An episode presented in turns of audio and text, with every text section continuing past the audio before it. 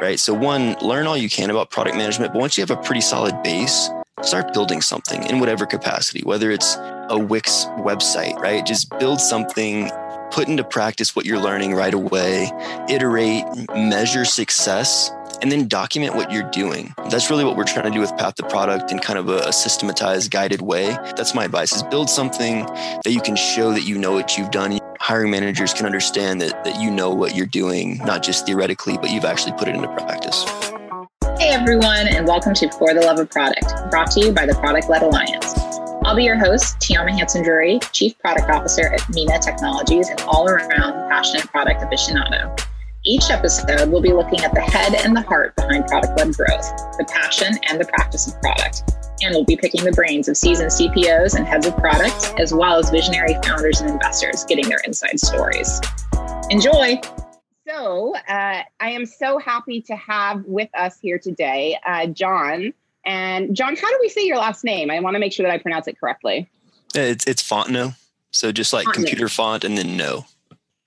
Fontenot. Okay, got it. Perfect. And where are you uh, joining us from today? I see San Francisco in the background of your Zoom, but I suspect that may not be really where you're calling from.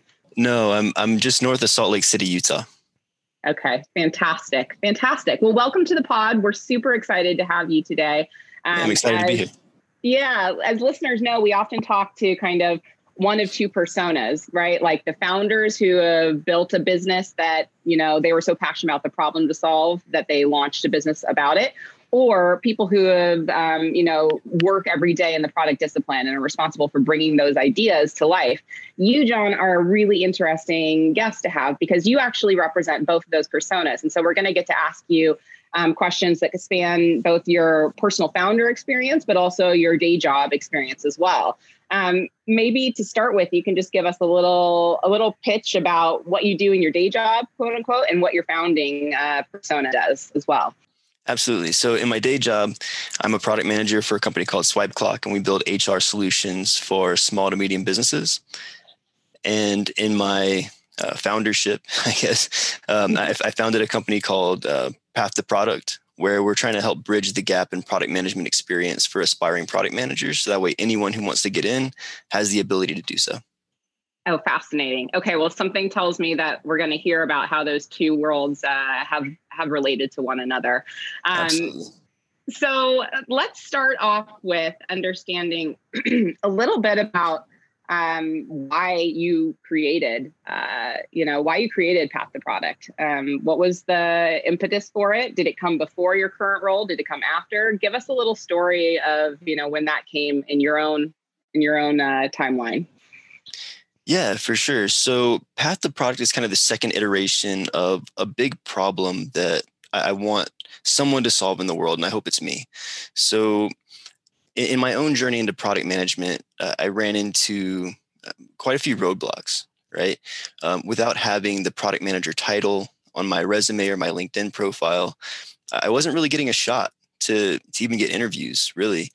And so a lot of the feedback I was getting is, hey, you need to get experience. And I think what a lot of people experience with that feedback is, well, how do I do that if I don't get the opportunity to have the job? So, like, how do I how do I hold both things in, in, in my hands and, and make sense of it? Right. And so the original idea was that anyone should be able to have access to the jobs that they want, even if they didn't have prior experience in that role. And so what it started out as is like, let's focus on tech first. It was kind of a broad array of roles, product, UX, product marketing, you name it. We were going to go after it.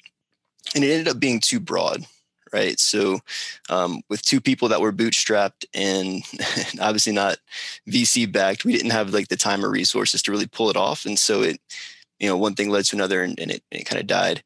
But um, but yeah, so Path to Product is kind of the second iteration of that, where we're kind of focusing more on how do we help specifically aspiring product managers get to where they want to go into their first product role, and then how do we how do we package an experience for them to where they can get the hands-on experience that would resonate with hiring managers? So that way they can they can bridge that gap that i think a lot of us have dealt with when we've we've tried to get in. Absolutely. Well i think a lot of our listeners can probably understand that because so few of us well it's you know it's changing more but especially if you look back you know 10 20 years ago so few of us were going to school for this discipline right and right. how are you as you said supposed to have experience if you can't get a job to actually master that experience um, so i'm curious about learning more about path to product for sure but actually if you wouldn't mind i'd love to kind of take a step back to what that experience was like for you because i think it's something that many people who are listening to may be at a place where they're also struggling with something like that. How can they get you know the credibility that's required to get that job? Tell us about you know what was going on with you when when you were running into these roadblocks and what was that like for you for sure. So I was managing a, a small team of contractors for Intel Software Group uh, before I switched into product management, and I I kind of had this fork in the road experience where I could have tried to like move up into uh, management within this this outsourcing company that I was doing the work for Intel for, or I could really pursue the passion that I discovered while I was in that role and try to go after a product management career. And it, it became pretty apparent that the, the product management path is where I wanted to go after that fork in the road experience, like I just started applying, right? I, I wanted to get in. I thought I had enough exposure to product management and their practices in my my former role to where I could like get in the interview, explain that, explain what I did, even though like my title didn't fully explain what I did. And I thought if I could just get that interview, I, I could get that that shot to get in and and those things never really panned out and you know maybe my my resume skills just weren't up to par but um but yeah so it, it was it was really frustrating for me. And I just started reaching out to recruiters and saying, Hey, like, why am I not getting this this shot? Like, here's my background, here's my resume, here are the things that I've done. Like, why am I not getting the, the interviews that I want? And their experience, uh, their feedback, sorry, was was that uh, my background looked like it was more in sales, even though I hadn't sold anything since college, right? So um, they're like, our advice is it's really hard to switch industries and roles so try to do one and then figure it out from there. And so that's kind of what I did. I, I, took a leap of faith and said, look, if if people think my background is in sales, let's get a sales role, even though I don't want to be in sales, frankly. Um, and let's at least get into the software industry and, and, try to figure it out like they're saying I should do. And so that's what I ended up doing. I started putting out applications for sales roles and, you know, got a lot more interviews for those um, and found, found a really good company, uh, Swipe Clock, where I'm at and was able to to get into the software uh, space that way. Wow. I mean, it's it's a really practical uh, piece of advice for people, right? Um, and I think it's lucky that we have you to share that because you're right sometimes it's not as easy to just jump directly to the place that you want to go in your next career move. And it's kind of, you know, uh, almost like OKR planning, right? If your objective is to get into product, what are the key results that are going to show you that you're going to get, you know, get towards that? It may not be have product manager as my title. Maybe it's, you know, get my foot in the door in the industry, right? Okay, well, how am I going to do that? I'm going to get a sales job in a SaaS led company, right? Um, or a software led company. Yeah, that's fantastic. So it seems like you probably learned a huge amount uh, about not only you know what not to do but also what to do during that process. And i'm glad you know that you ended up at swipe clock. How does the learnings that you applied there relate back to your second iteration right? The path to product approach. Yeah it it was funny because you know when when job ready the, the, the first iteration of it died um, the, the desire to kind of build it also died a little bit but it, it was rekindled after uh, an experience I had at Swipe Clock. So I had the, the fortunate opportunity to get mentored by one of the senior PMs at the company w- within a short time of being there. And um, he really opened up the doors for me to get onto the product team as a UX researcher. And that that path led me into to my product position. And as soon as my my title changed on LinkedIn uh, from you know, sales rep to UX researcher to product manager, I had recruiters reaching out to me like literally within a couple weeks saying, Hey, we have this product manager position open. We'd love you to come interview for it. And I was sitting there scratching my head, like, how am I more qualified two weeks into the job than I was, you know, before I got it? There's no way that my experience in two weeks is representative of anything that's more valuable than it was two weeks ago. And, and so that, that kind of rekindled the flame in me of saying, okay, this can't be solely about experience. There has to be a deeper reason that I didn't uncover, like in the first iteration of, of Job Ready. And, and what is that? And so it led to a second round of, of research, which really led to the conclusion that like the recruiting game from, from a talent acquisition standpoint is really about risk mitigation And the number one way that recruiters mitigate risk is by looking at prior experience. So it really doesn't doesn't matter that you've been in a role for 5 years and weren't very good at it for 5 years. It just matters that their risk is less from somebody who's done it before than somebody who hasn't.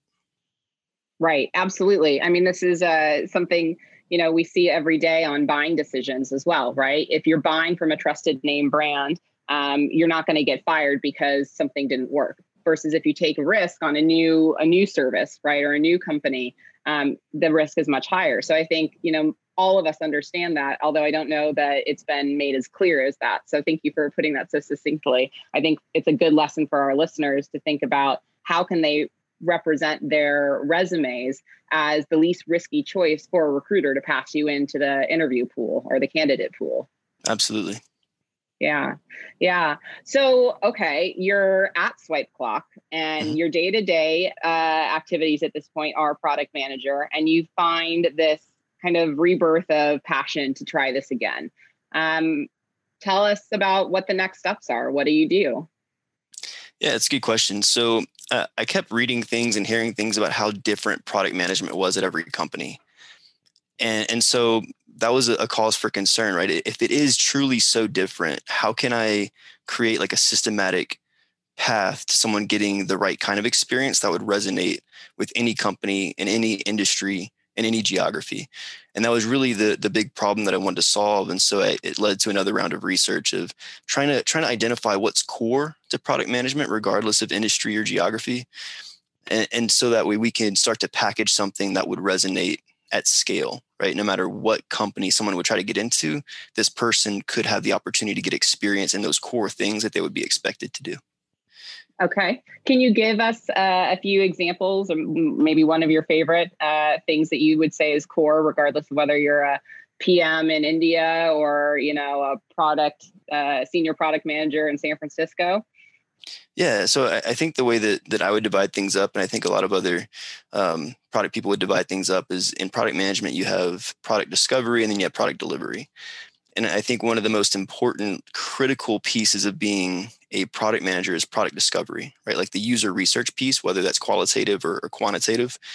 And so no matter what company you're at, it, it, may vary by degree, right? I think some B2C companies are probably more quant focused, while you know in, in B2B you can be a little more qual focused because of the, the different levels of scale. But regardless, you're still going to touch on both, no matter what um, you know customer segment you're going after or what or what software solution you deliver. And so for, for me, like that's those are two of the biggest things is like quant and qual research. Absolutely. Absolutely. So, I mean, in many ways, Path to Product would be seen as what is uh, increasingly being referred to nowadays as a side hustle. Would you agree? For sure. How how would you advise you know people who are aspiring to become product leaders uh, to leverage the concept of a, a side hustle and and you know kind of helping guard against that risk mitigation factor, right? Like, yeah. Can, no, it's, it's a great question. So there's there's a couple reasons why like side hustles resonate with me. One is um, you hear the the typical like statement that the product manager is like a, a mini CEO or the CEO of the product, which you know has some truth to it, but a lot of like falsehood with it as well. Um, and because as product managers, we we don't have, especially at the individual contributor level, like we don't have that big of a level of control, right? We have to lead by influence, not by position or power.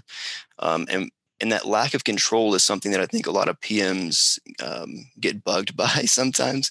And so having a side hustle gives you that sense of control of something that like you can own and do the way that you see fit without the constraints of, you know, big company bureaucracy or company policy or whatever it, it may be. Different visions, different focus from like executive level to your level.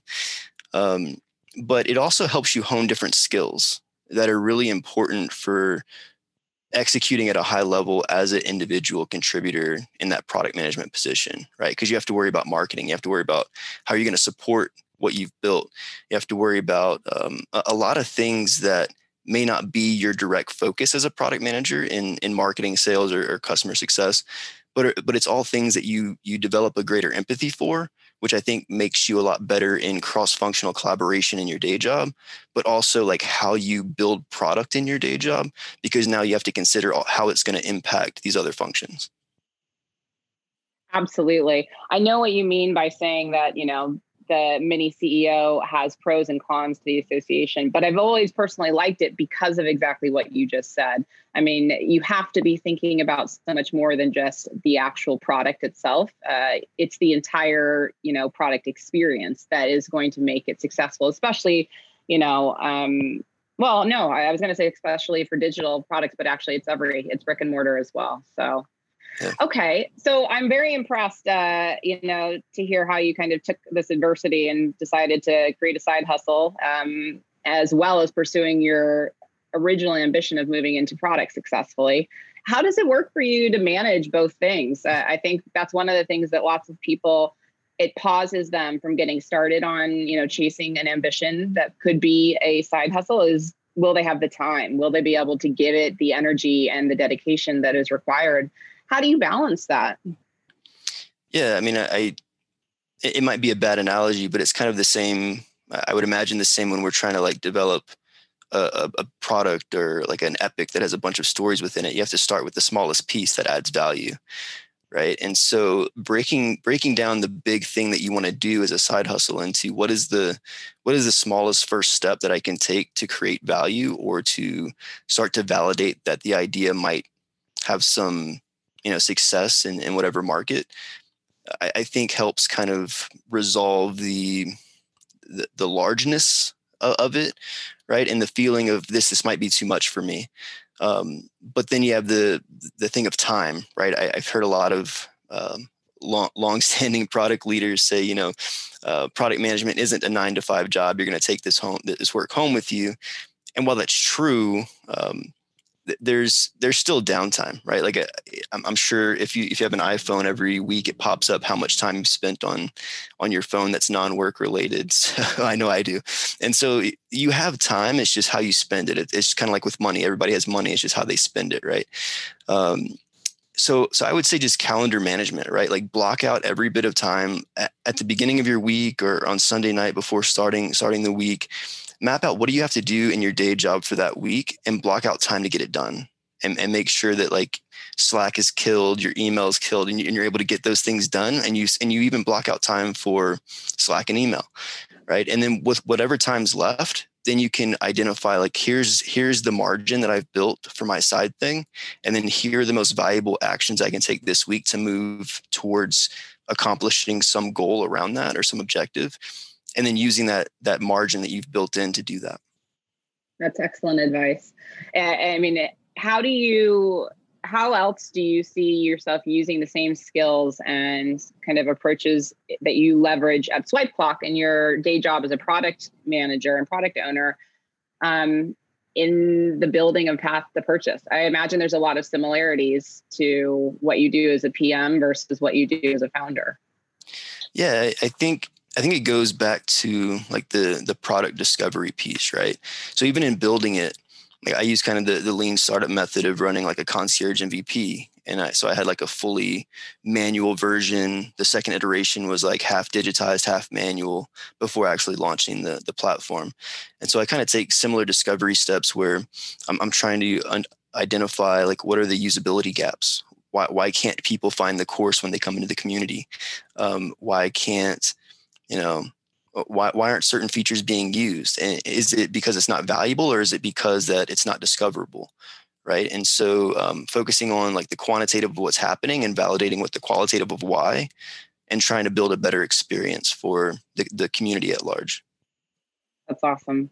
And has anything in your process of building path the per, uh, product surprised you? Has there been anything that you know has come about in a different way than you would have expected or any of the you know user reactions user adoption things that you know if you would have gone back to the date that you were starting this you know early in your time at swipe clock and getting started anything different now than you would have expected yeah, absolutely. And I, th- I think some of it's going to drive some future decisions. But um, right now, like I, or starting out, I had this expectation that it would just be aspiring PMs that were coming from either like a university setting that were trying to get into the, the career they wanted right away, or somebody who was looking to change careers, right, but didn't have any former experience. And what I'm finding is that there's a healthy number of individuals joining Path to Product who are existing PMs and just looking to brush up on skills or learn something new, um, or just you know give back through mentorship or be part of a community. So, who the individuals who are adopting path to product and using it um, you know i think people say all the time that you know you build a product and it gets used in ways you never expected and i think i'm starting to see some of that as well. Absolutely. Yeah and i think you touch on something that probably our listeners have experienced firsthand which is um, the pretty incredible online communities that are sprouting and forming around product. Um, mm-hmm. you know, there is a diversity of different organizations that are out there dedicated to helping us, you know, understand how other organizations, other individuals approach product. Um, you know, I'm curious about you know where you set yourself within that kind of larger ecosystem right how do you as potential listeners who are thinking about you know what path to product brings what makes it different? What makes it complementary? Um, do you work with other organizations? Uh, obviously product led alliance uh, we've got a great relationship with you as one but uh, talk to us about the ecosystem um, and the support of kind of all rising uh, tides lift all boats all ships. For sure and it definitely feels that way. Um, to, to, your point there's a lot of communities and a lot of um, organizations that are positioning themselves as thought leaders, whether it's through content or through courses or certifications. And um, it feels like a lot of us are getting connected and like it's more of a co-opetition than a, than a competition. um, so, so yeah, I, I definitely, definitely see that. But I think part of the way Path to Product was designed and developed was was built off of the existing mental models of aspiring professionals who want to get to where they want to go. And one of the one of the two natural ways they do that is do I need an advanced degree or do I go get some certification or take some course? Right. And so I, I built it in in the form of a course to kind of mirror that mental model of what what people are already trying to do, but in, in a unique way from what's not being done out in the market today. So and, and I'm not knocking other courses. I, I love you know coursera. I take a lot of courses there. Linkedin learning is great. Uh, product school has a lot of good certifications and there's there's many others. And now accelerators and boot camps for pms are starting to come up too that are kind of um, more hands-on collaborating with other functions. And so i think we're all kind of attacking the same problem from different angles. But what, what makes path to product different is that um, you have the opportunity to get experience working on the the uh, product discovery uh, which is kind of the, the primary aspect of of path to product that I think a lot of other platforms don't give is you basically adopt a company, you adopt a product from that company, and you go out and find real users of those products, identify real problems that they have today, and then go through you know a, a solution ideation and a solution validation phase on down to writing user stories and acceptance criteria and planning for go to market launch and you're packaging that into a portfolio project. And so it's, it's one thing to get like the theory and the knowledge of a course, which is awesome. And again, I, I take a lot of them, so I'm not knocking them. But it's another thing to take what you've learned and do something with it. And what I've learned in my career is, that is courses are more impactful when you can do something right away with them.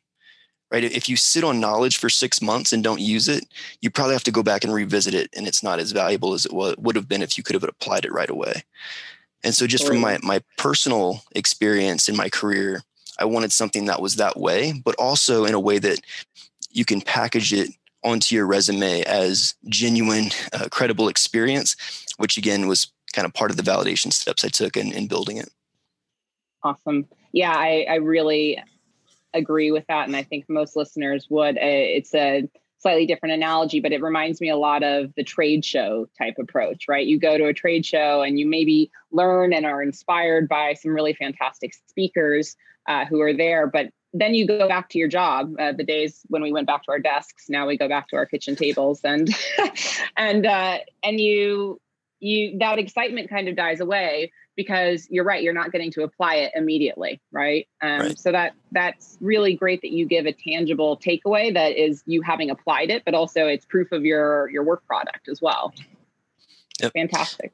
And, and I think the, the second thing I would call out is just the the pricing model, right? I think a lot of a lot of things like there's product school and some of these accelerators they're really good and they have a lot of um, industry credibility behind who's teaching these courses or like the level of high touch nature some of these accelerators are the price point's a bit higher um, this being kind of packaged as a coursera-esque type of course um, just with the hands-on experience that that goes along with it um, the, the, pricing model is more uh, suited to kind of democratize opportunity for access Great. Excellent. So, curious, while we've talked about what you've learned um, and how it's influenced uh, Path to Product, um, has anything that you've learned at Path to Product influenced your day job at Swipe Clock? And um, tell us a little bit more about about that day job as well. Sure. So, I think the biggest thing is I've always heard that you learn more by teaching. And so by by having to teach it all the time, it keeps what I should be doing in my day job top of mind and kind of keeps me honest. Um, so that, that's one big benefit, as well as kind of the one-on-one coaching that I do with with aspiring PMs. It, um, I think that makes me better at my day to day, just the, the repetition of it. Um, but but also going back to the empathy piece, right? Like as we as we build out a a product led company at Swipe Clock, which we've traditionally been sales led, we, we kind of have to rethink processes across the organization. We have to rethink how we structure the product and how we uh, how we build the product to make it more self-service and that onboarding experience. And then what are the what are the seamless handoffs look like between you know in their trial, like the sales touches, the customer success touches, and those kind of things. And Path to Product is very much built in a, a freemium type of manner. And so the, the, experimentation that, that I'm running inside of Path to Product of what works and what doesn't, um, what what's annoying or what's valuable in, in terms of touches, I think is valuable experience in helping kind of advise on certain aspects um, as we work cross functionally to build out a, a product led company.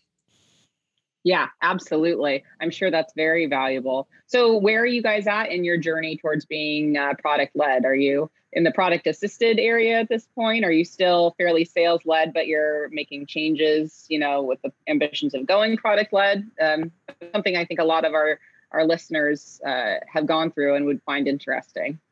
Yeah, right now we're still sales led.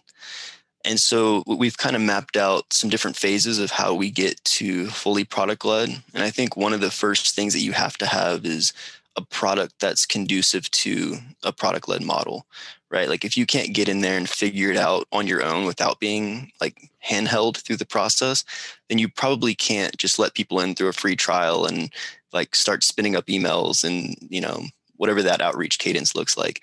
And so that, that's the first part for us is just making the product uh, self-service and, and validating user flows, usability, those kind of things to make sure that we're ready and set up to to actually execute on a product-led model. Absolutely. Yeah. Allow them to be able to try the product earlier in the sales cycle without having to get on the phone with someone. Right. For sure. Okay. Um, so at Swipe Clock, how, you know, how does the product function work? You know, who both in terms of your guys' structure, um, because as you alluded to earlier, product looks different at every organization. So what is the, I guess, first question, what's the structure look like um, today? Yeah, absolutely. It's it's taken on a couple different iterations organizationally over the last couple of years, but where we're at right now is we have a, a VP of product who reports up to the CEO, and, and he kind of owns product strategy uh, holistically from our, our suite of products. And I know at a lot of larger organizations, product managers will manage like a feature set or a feature of, of a larger product. Um, but we really own individual products within that larger suite. So it's a pretty flat organization where each product manager has a product. We bubble up to the VP of product who, who kind of uh, manages the, the whole picture. And the way our, our team structure is set up is we have um, a QA person a UX person, a product marketer, and then our, our dev lead. So we kind of have like a, a, quad, so to speak, of, of who our um, product teams are made up of. And um, we're, we're a fairly small company. So we have about 120, 130 uh, people in the in the company, and uh, so so you know UX and product marketing is, is shared across the teams, which there's some some benefits to that in terms of like alignment and consistency and um, you know keep keeping things together. Uh, but there's also some downsides to that in terms of like not having not being able to run as fast as you might like to. Right. Yeah absolutely. So you've, you've kind of answered who you tend to work with most often and why which is one of the things i was curious about. Um, are there areas that you guys to scale more effectively are looking to kind of change or work more, with more regularly have more bandwidth uh, you know anything in that area that you care to share yeah, um, nothing in the plans that I'm, I'm aware of yet. I know that there's some some tools to help augment certain things and, and automate certain aspects. Um, like like I said, we, we kind of have shared UX resources, so we're, we're kind of pushing to um, have a, a greater focus on UX, whether it's you know um, hiring more people or, or, getting tools to help augment that role, so that way we can move faster. Um, those mm-hmm. are some things that we're looking at right now. Yeah, I think it's very common uh, for UX to be a shared resource, and it makes it difficult, as you say, to really run as quickly as you need to. Mm-hmm. Um, so, and it's such an important component. Going back to your point on really, there's product discovery and then there's product delivery uh, that UX and and also UI becomes so imperative for that um, in both. So absolutely. So, so talk to us um, a little bit now. Uh, you're obviously far past that initial point where you were kind of struggling with how to get into the career um, of your of your chosen uh, ambitions. What advice would you give to those interested in a career in product today? Or what do you, maybe another question is, what do you wish you would have known earlier in your career?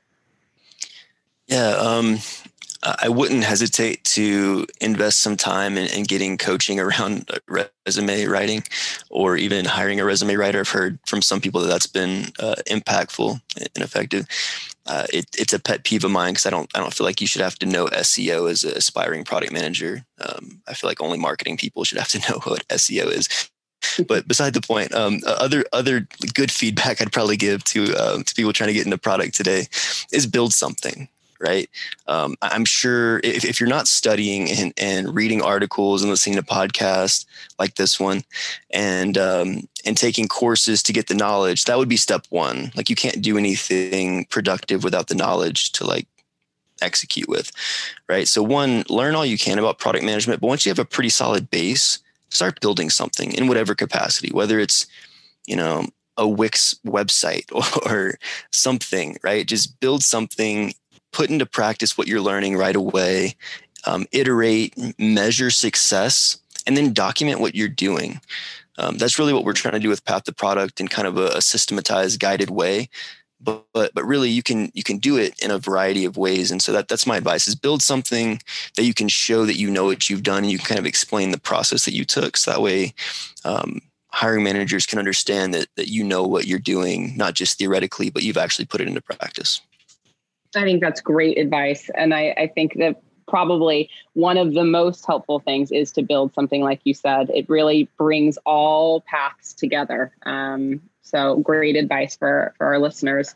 Okay, we're going to ask a fun question now. This is something I always say for the end of the show, and I ask all guests. Um, so we're all product lovers, we're product geeks here. And my question to you, John, is if there was a museum dedicated to the world's most important products, first of all, I'm sure we would both be uh, in line to go visit it. But what products, what if you were to say three products that you would put on display and why that is, um, what would they be?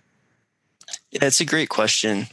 So I, I may have to like chicken out here and only do two. I might I might have a third one that I, I go off the cuff. But I think first is the automobile, just in general, right? Um, and, you can probably couple airplanes with that. So the ability to travel has kind of opened up the world. Um, so I guess plane over automobile.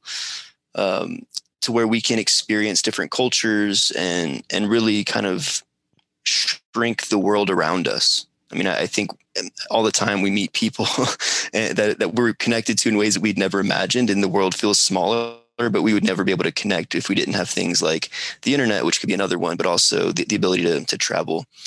Um, and, and I think the iPhone is probably like a, a, cliche one, but when you when you think about it, the things that the iPhone has been able to do in terms of connecting globally, right, having access to information anywhere in your pocket, um, b- being able to have like any kind of application that you want to have access to. You have mobile banking, like literally the, the world has changed on the back of the iPhone in so many ways that I think it's it's probably one of the fundamental like shifts um, of human behavior uh, because of that product existing. Absolutely. I sense a, a, theme with you, John. I think the building connections um, is something that's really important to you. Absolutely. I'm, I'm from um, rural Louisiana where family is really big. You know, in the South, people usually don't move away from the South, even though I did. But that, that's a big part of it is because connection and family and uh, relationships are a really big part of that culture. And I think that's, that's always stuck with me. Well, I think that's something that will stick with a lot of, of people listening to this. So thank you, John. It was so wonderful to hear your your story, hear about you turning adversity into uh, a business, and as you advise people to get out and just build something. Yeah, I appreciate you having me, Tiama. It was, uh, it was a pleasure to be on. Thanks for listening to the podcast, guys. Be sure to share the word of product led growth far and wide and let your colleagues, friends, family, neighbors, and anyone you think who would like to know that there's a kick ass product podcast on offer from the Product Led Alliance. If you haven't already, don't forget to sign up to the Slack community and check out all our other great content, upcoming events, and other ways to get involved at productledalliance.com. And let's come back again next time to talk more about the head, the heart of product.